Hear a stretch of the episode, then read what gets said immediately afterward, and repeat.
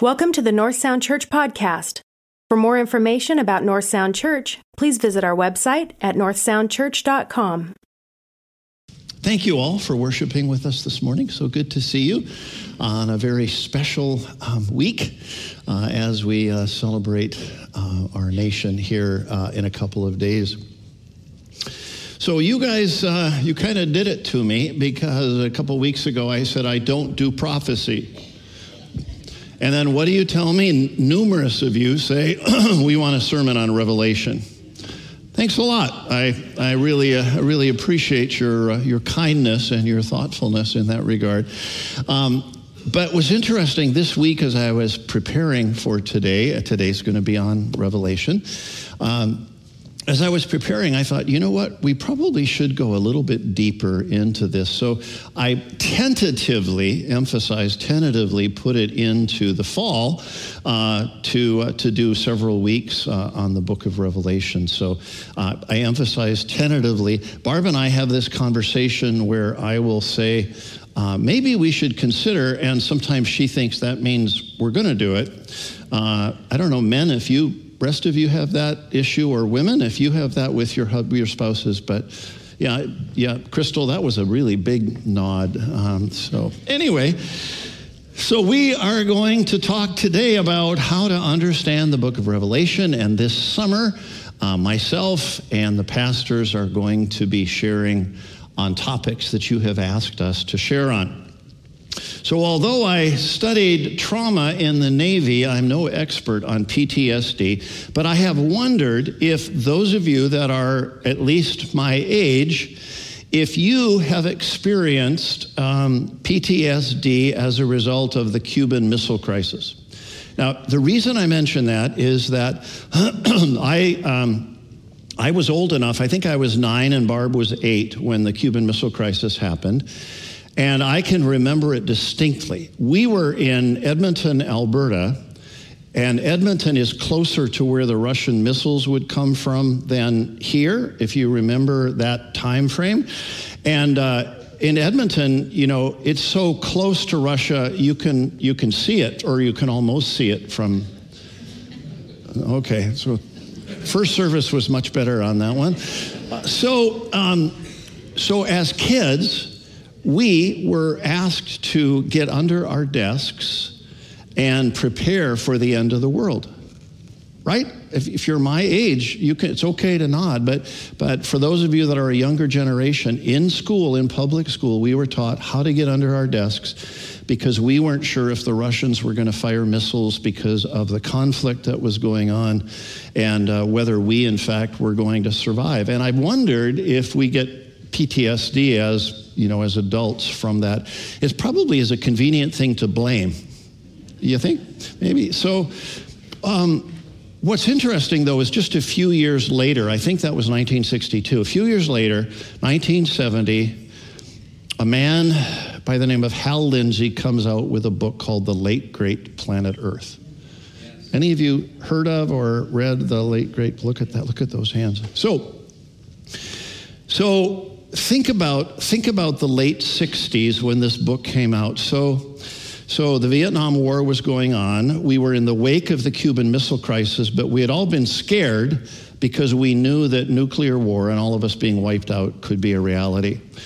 Russia had was very communistic during the 1960s, and we had Chairman Mao in China and uh, the Cultural Revolution. Things were not very good in the world when Hal Lindsey penned The Late Great Planet Earth. And that kind of put this whole idea of revelation uh, into, uh, into a place where uh, we, would be, uh, we would be concerned.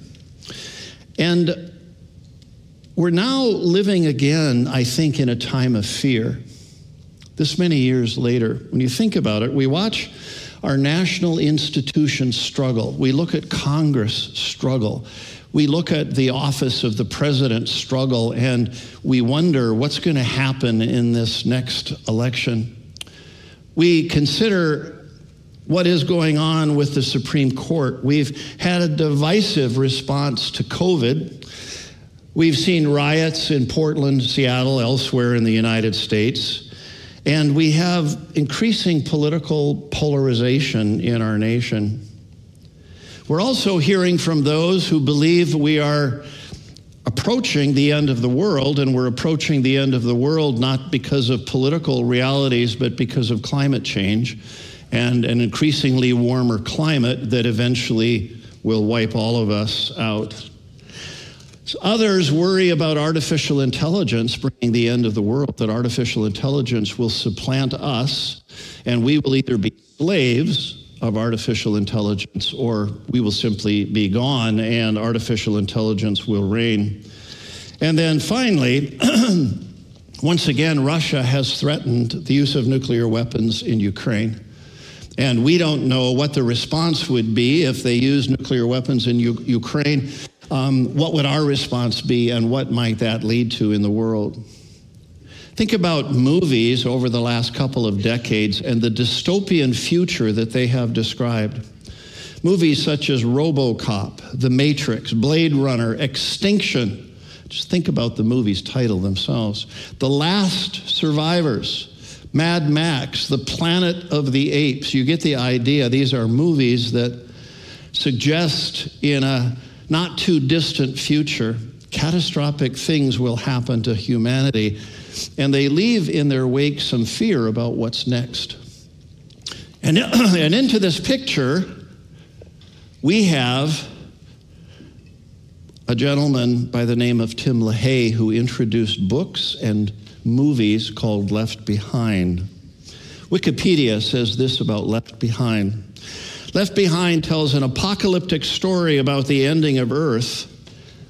They say set in the contemporary era. Over a period of seven years, the true believers in Jesus Christ have been raptured, and they tell us that means taken instantly to heaven leaving non believers behind on earth, now a shattered and chaotic world as people scramble for answers. An obscure Romanian politician named Nicolae Jetty Carpathia rises to become Secretary General of the United Nations, promising to restore peace and stability to all nations. What most of the world does not realize is that, the is that Carpathia is actually the Antichrist foretold in the Bible, coming to grips with the truth and becoming a born again Christians, airline pilot Rayford Steele, his daughter Chloe, their pastor Bruce Barnes, and a young journalist Cameron Buck Williams begin their quest as the tribulation force to help save the lost and prepare for the coming tribulation in which God will rain down judgment on the world for seven years. these movies are called apocalyptic. And they're called apocalyptic from the Greek word apocalypse. And it's interesting if you, um, I don't know if your Bibles, your English Bibles say this, but the Greek Bible, which is what the, the, the New Testament mostly was, was written in, uh, is, is called, the, the revelation is actually called the apocalypse. So if we were to transliterate it, just, just put word for word rather than a translation, revelation, uh, the book would read apocalypse. There's all sorts of wild and scary stuff found in this book of 22 chapters. And the big question is how do we interpret it? Along with other passages of Scripture like Matthew chapter 24, which is kind of hard to figure out, Mark 13, which is very much like Matthew 24, and the book of Daniel. What do we make of the Lamb, the thrones, the earthquake, the four horses, the beasts, hail and fire mixed with blood, a falling star, battle locusts? What do we do with all of that stuff? Well, there are four approaches to Revelation, four ways that we can understand this book. And I um, recognize that um, I, I, in, in pointing and in spending a few moments together looking at four different ways that I'm going to disappoint many of you who thought today I was going to name the Antichrist and the year in which Jesus was coming back. But alas, uh, I'm not going to, uh, to do that this morning. So let's explore these ways of understanding Revelation. And my desire or my goal this morning is to help you get nudged in the direction of doing a little more study or research on your own to come to terms with Revelation, um, but also to remind you of some important truths, regardless of which version. Uh, may turn out to be the correct one. Revelation starts this way the revelation of Jesus Christ, which God gave him to show to his servants the things that must soon take place. He made it known by sending his angel to his servant John, who bore witness to the word of God and to the testimony of Jesus Christ, even to all that he saw. Blessed is the one who reads aloud the words of this prophecy, and blessed are those who hear and who keep what is written in it, for the time is near. So, the first view, and these are not in any particular order, is the idealist view. And the idealist view of Revelation takes us back at least as early as Origen, which is in the late second century, so about 100 years after the Bible uh, was uh, closed, with John probably writing the um, last book. And uh, so about 100 years later, Origen adopted this perspective, but we know more about it from St. Augustine, Augustine of Hippo, the great church leader of the fourth century, who also adopted this idealist perspective. And so we need to we need to consider it seriously because of the power of these leaders in the early church. The idealist view adopts an allegorical interpretation of Revelation to the extent that we don't look in history for specific interpretations, historical interpretations of what takes place in Revelation. In other words, their perspective is that it's a story of the church and good versus evil that applies to virtually any time in our history. That the forces of evil are working against the forces of good, and in the allegorical interpretation, it could be happening at any time, including the time in which they lived, including the time in which we live. It's important for us to understand that in America, we can afford to think about the prophetic. We can afford to think about the Great Tribulation. But when you look at the history of the church, including the church right now in places like China, Iran, elsewhere in the world, they don't have to look forward to the Great Tribulation. They're experiencing the Great Tribulation where they are, the kinds of things that they're going through. Do you know that martyrdom is something that takes place regularly in the world, the taking of the life of Christians. In Nigeria, it has been horrendous. And so, these things, for Christians in these situations, revelation is being lived out daily in their lives. Now, this view has some positive things going for it. It doesn't have to try to align the events of Revelation with things that are happening in history. It can simply say, this is the way it is with good facing evil. It also finds the battle between good and evil, as I mentioned, in every generation, so it's relevant to every time in the history of the church. It isn't something that's just off in the future that we don't worry about. But there's also some challenges to the idealist position, and one of them is in the verse that I read earlier, the first verse of Revelation that says, The revelation of Jesus Christ, which God gave him to show to his servants the things that must soon take place, must soon take place it would appear from those words that there's an assumption that this stuff is going to actually happen in history in a, in a tangible kind of a way. So, we're now going to take a moment and look at the second perspective on this, and that is what we call the preterist view. Praetor is Latin for past, and this view of Revelation believes that what we read in Revelation has actually already happened in history. There are two perspectives here. One are full preterists that believe it's all, the whole thing has happened, and partial preterists that believe that chapters 4 to 19 have happened, but 20 to 22, which happens at the end of time, is still yet to come. Some scholars point to a Jesuit priest in the 16th century as the author or the origin of this. Others point back to the 4th century or the 300s when this view began to be articulated.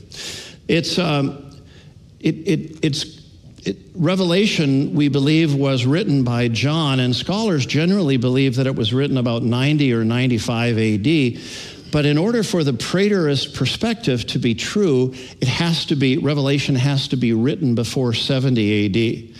And the prophecies that are contained in Revelation, they believe were fulfilled in the fall of Jerusalem and the uh, and the, the, the taking down of the temple, the destruction of the temple in Jerusalem in AD 70 by the Romans. So in AD 70 there was a Jewish rebellion against the Romans, and there was a terrible uh, their terrible war on the Jews, ending in much death and in the destruction of the temple. So the preterists believe that the fulfillment of Revelation took place at that time, AD 70. And their, their view is supported by Josephus, the, the Jewish historian, um, who believes that this uh, kind of thing uh, took place uh, uh, back then, who showed significant parallels in what actually took place to the book of Revelation. Now, as you might suspect, there are some problems with this viewpoint as well because things don't quite match up. What happened in AD 70 and the book of Revelation, there isn't an exact alignment. And so those that have this perspective then resort to allegory for the pieces that they can't they can't make fit. The other challenge, of course, is that most New Testament scholars believe that Revelation was written about 90 to 95 AD.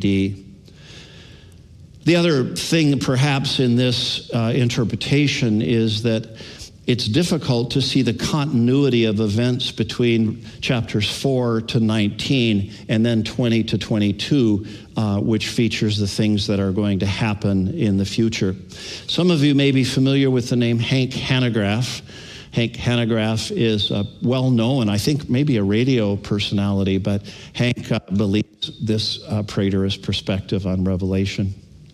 The third perspective is called the historical view, and that is the historical view believes that, that Revelation marks the history of Western Europe. So if we interpret Revelation correctly, we basically see in Revelation, as we move through it, the history of Western Europe from the time of the disciples to the time in which the interpreters who have the historical view lived.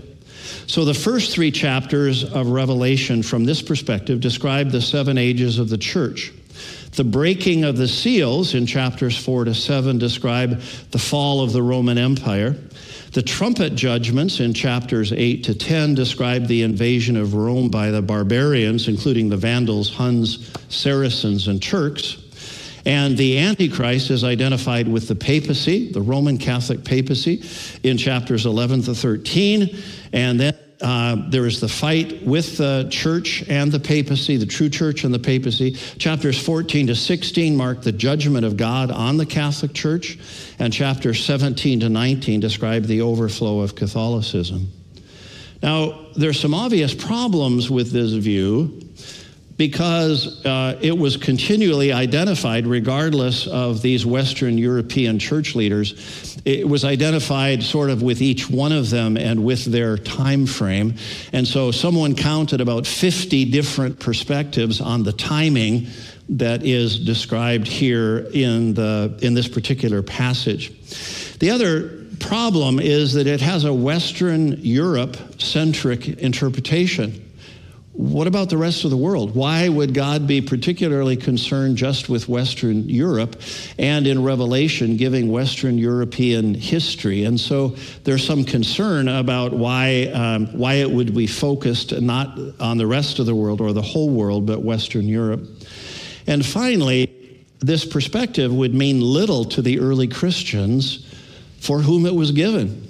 John writing, let's say he's writing in 90 AD uh, talking about European history, it would be like how, how, how does this relate to those? How, do they, how would they understand uh, the nature of it? And one of the principles of interpretation is that it means something to the people who receive it the first time. But here's what's interesting to me is there's almost a who's who of Western European church leaders who believe this perspective that is describing Western European history, the Catholic Church, them, etc. And here's the list John Wycliffe, John Knox, William Tyndale, Martin Luther, John Calvin, Ulrich Zwingli, John Wesley, Jonathan Edwards, George Whitefield, Charles Finney, C.H. Spurgeon, and Matthew Henry. That's quite a list of people that adopt this particular perspective. Fourth, is the futurist view. Futurists believe that the events in Matthew 24 and Revelation 4 to 22 will happen in the future. So 4 to 19 refer to a time of tribulation when God's wrath is poured out on the earth for seven years, sometimes called the Great Tribulation. God judges the world and it's judged, as we see in the succeeding chapters, with seals, trumpets, and bowls of wrath that are poured out on the world. Depending on your interpretation, Christians are now gone, and so it's the world that is left upon which this wrath is poured out. The 13th chapter describes a literal, literal political and religious world leader in the future represented by two beasts. Chapter 17 describes a harlot that is the church that has fallen away from God. The 19th chapter describes the second coming of Jesus and the Battle of Armageddon, followed by a thousand year millennial rule of Christ on the earth. The final chapters refer to the creation of a new heaven and a new earth.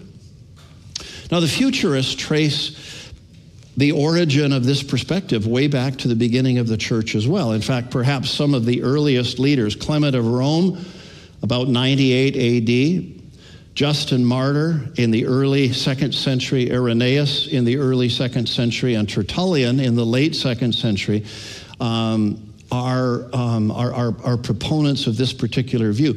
And if it sounds the most familiar to you, it's because it has happened in the last 60, 70 years or so that this is the most popular interpretation among evangelical Christians, especially since the late great planet Earth, Left Behind, and other kinds of perspectives um, have put this forward. Some of you may be familiar with the Scofield Reference Bible, which is kind of a touch point for this perspective, as well as Dallas Theological Seminary and Moody Bible Institute are organizations or institutions that adopt this perspective. Critics of this perspective suggest that this interpretation makes a major part of Revelation irrelevant to those for whom it was originally written. They also say apocalyptic imagery that we see in Revelation is meant to be interpreted allegorically. It's not meant to be taken literally. So they would point to something like the Chronicles of Narnia, The Lion, the Witch, and the Wardrobe, where on the one hand, you can simply read the book as a story of, of four children during World War II who went out into the country to be saved by the bombing, like uh, in the first service, Roy Stubbs was here. That actually happened to Roy. Um, out into the country to be safe, and this was an adventure that happened, and that's the story. It's a little fantasy. On the other hand, allegorically, it's quite clear that C.S. Lewis, as a committed Christian, wrote the book in a way to describe the lion as Jesus Christ. And the lion's death and resurrection speak of the death and resurrection, the forgiveness of sins that we see in the gospel. It's a beautiful allegorical story of the gospel. So at this point, many of you may be saying, Thank you for laying out these views, Pastor Barry. Now, which one do you believe? And you know I'm going to disappoint you, right? I want to encourage you to do a little more work on your own and to um, come to an understanding yourself of this interesting and somewhat mysterious book. There are books available that you can purchase that will go into this deeper. There's also a lot of great stuff free online. If you just search, um, you can look at some of the uh, references for understanding these four views. But I want to finish by talking for a moment about what we agree on. I, I don't know what view you have of Revelation, but there are things that I think 100% of us in this room agree on. We agree that God is in charge of history. We agree that ultimately his will is going to be done. We believe in the second coming. We believe that good will prevail in the end. We believe we will be with him forever. And everyone said, Amen.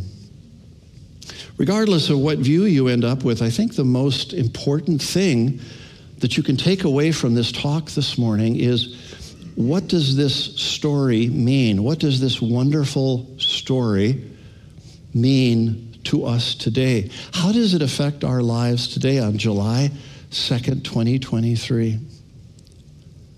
Jesus is coming back. There will be a new heavens and a new earth. What part do we have in this kingdom work today?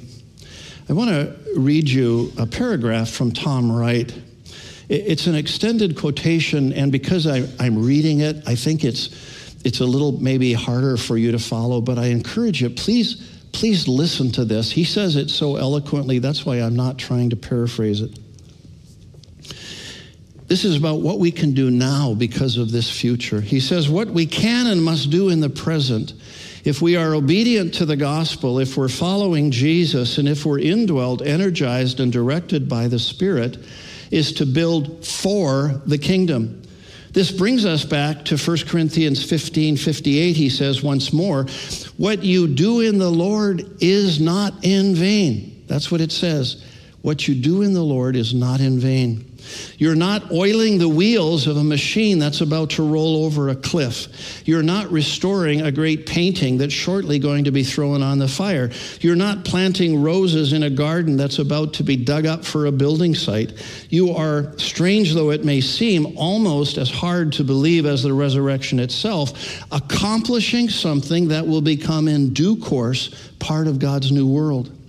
Every act of love, gratitude, and kindness, every work of art or music inspired by the love of God and delight in the beauty of His creation, every minute spent teaching a severely handicapped child to read or walk, every act of care and nurture, of comfort and support for one's fellow human beings, and for that matter, one's fellow non human creatures. And of course, every prayer, all spirit led teaching, every deed that spreads the gospel, builds up the church, embraces and embodies holiness rather than corruption, and makes the name of Jesus honored in the world. All of this will find its way through the resurrection power of God into the new creation that God will one day make. This is the logic of the mission of God God's recreation of his wonderful world which began with the resurrection of Jesus and continues mysteriously as God's people live in the risen Christ and in the power of the Spirit, means that what we do in Christ and by the Spirit in the present is not wasted. It will last all the way into God's new world. In fact, it will be enhanced there. Wow. Friends, in the final analysis, regardless of which understanding of Revelation we land on, there's a great truth here, and that is that the Bible says our lives matter right now and that it makes a difference for time and eternity. And the lasting message of Revelation is captured by that hymn that says, God gives us strength for today and a bright hope for tomorrow. Rabbi Hugo Gryn tells of his experience in Auschwitz as a boy food supplies were meager. They, what little they had, they had to hoard for when they would need it. Their situation was so desperate. And yet, as a little boy, he watched his father in Auschwitz cut off a large chunk of margarine and set it aside so that the, the oil could be used to light the lamp of Hanukkah. And when he talked to his father about what seemed such an extravagant waste of perfectly good food, his father responded.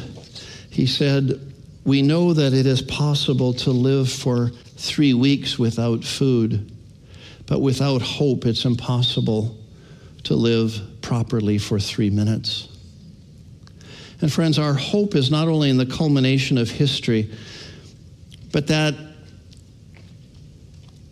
as God's children, experiencing the love of God for us, we know that as we continue in this earthly pilgrimage in good days and bad days, we never walk alone.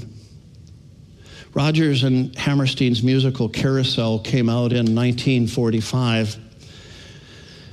They introduced a beautiful song, well, many beautiful songs, but this one in particular. And you may be surprised to know that the Beatles were not the only popular group to come out of Liverpool, England. In 1963, Gerry and the Pacemakers took that song that came out in 1945 as a part of Rodgers and Hammerstein's musical and popularized it. And it became so popular that it's now sung at every home game of the Liverpool Premier League Football Club. It's called You'll Never Walk Alone. When you walk through a storm, hold your head up high and don't be afraid of the dark. At the end of a storm, there's a golden sky and the sweet silver song of a lark. Walk on through the wind, walk on through the rain, for your dreams be tossed and blown. Walk on, walk on with hope in your heart, and you'll never walk alone. You'll never walk alone. Walk on, walk on with hope in your heart, and you'll never walk alone. You'll never walk alone. In 1992, the Summer Olympic Games were held in Barcelona, Spain, and Britain's Derek Redmond was about to fulfill a dream, the dream of winning the gold medal in the 400 meter race. And his dream was in sight as in the semifinals, he took off and he ran. And as he rounded the final corner, he saw the finish line in sight. But suddenly, in his right leg, he felt a sharp pain go up the back of his leg and he fell face down on the track with a torn right hamstring. Sports Illustrated recorded the dramatic events. They said as the medical attendants were approaching, Redmond fought to his feet. It was animal instinct, he would say later. He set out hopping in a crazed attempt to finish the race. When he reached the stretch, a large man in a t shirt came out of the stands, hurled aside a security guard, and ran to Redmond, embracing him. It was Jim Redmond, Derek's father. You don't have to do this, he told his weeping son. Yes, I do, said Derek. Well, then, said Jim, we're going to finish this together. And they did. Fighting off security men, the son's head sometimes buried in his father's shoulder, they stayed in Derek's lane all the way to the end as the crowd gasped, then rose and howled and wept. Derek didn't walk away with the gold medal, but he walked away with an incredible memory of a father who, when he saw his son in pain, left his seat in the stands to help him finish the race. Friends, no matter how you read the book of Revelation, remember that our our Father truly does promise us strength for today and bright hope for tomorrow. He helps us finish the race. Let's pray together. Lord, again, we thank you for your word and for what it means to our lives. Lord, there is much in the Bible that is difficult to understand, but there are many things that are so clear and your love for us that gives us strength for today and a bright hope for tomorrow is so clear. And for that, we give you thanks in Jesus' name. Amen.